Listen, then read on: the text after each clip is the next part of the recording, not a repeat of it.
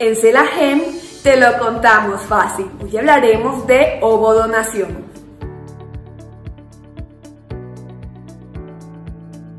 ¿Cuándo se recomienda un tratamiento de ovodonación?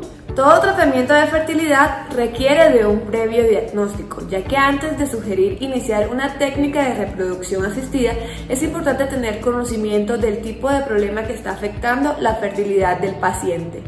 En el caso de la ovodonación, ese tratamiento se recomienda en pacientes que cuentan con una baja reserva ovárica, es decir, que cuentan con pocos óvulos o que la calidad de los mismos es baja.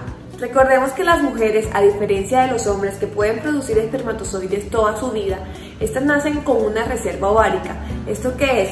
Son los óvulos que vamos a gastar desde que estamos en el vientre materno, nacemos hasta que nos llega la menopausia. En este video les explico más sobre el tema. En este sentido, si la paciente cuenta con una buena reserva ovárica, esto tendrá más probabilidades de lograr el embarazo.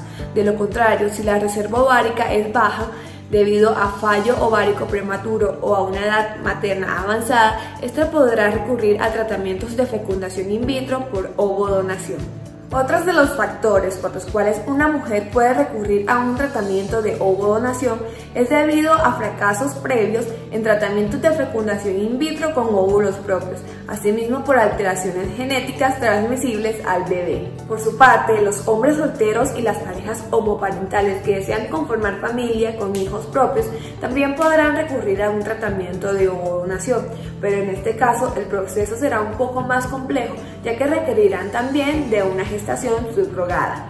Si deseas tener más información sobre ovodonación, te invito a entrar a www.celagen.com. No olvides suscribirte, dejarnos tu comentario y activar la campanita de notificaciones.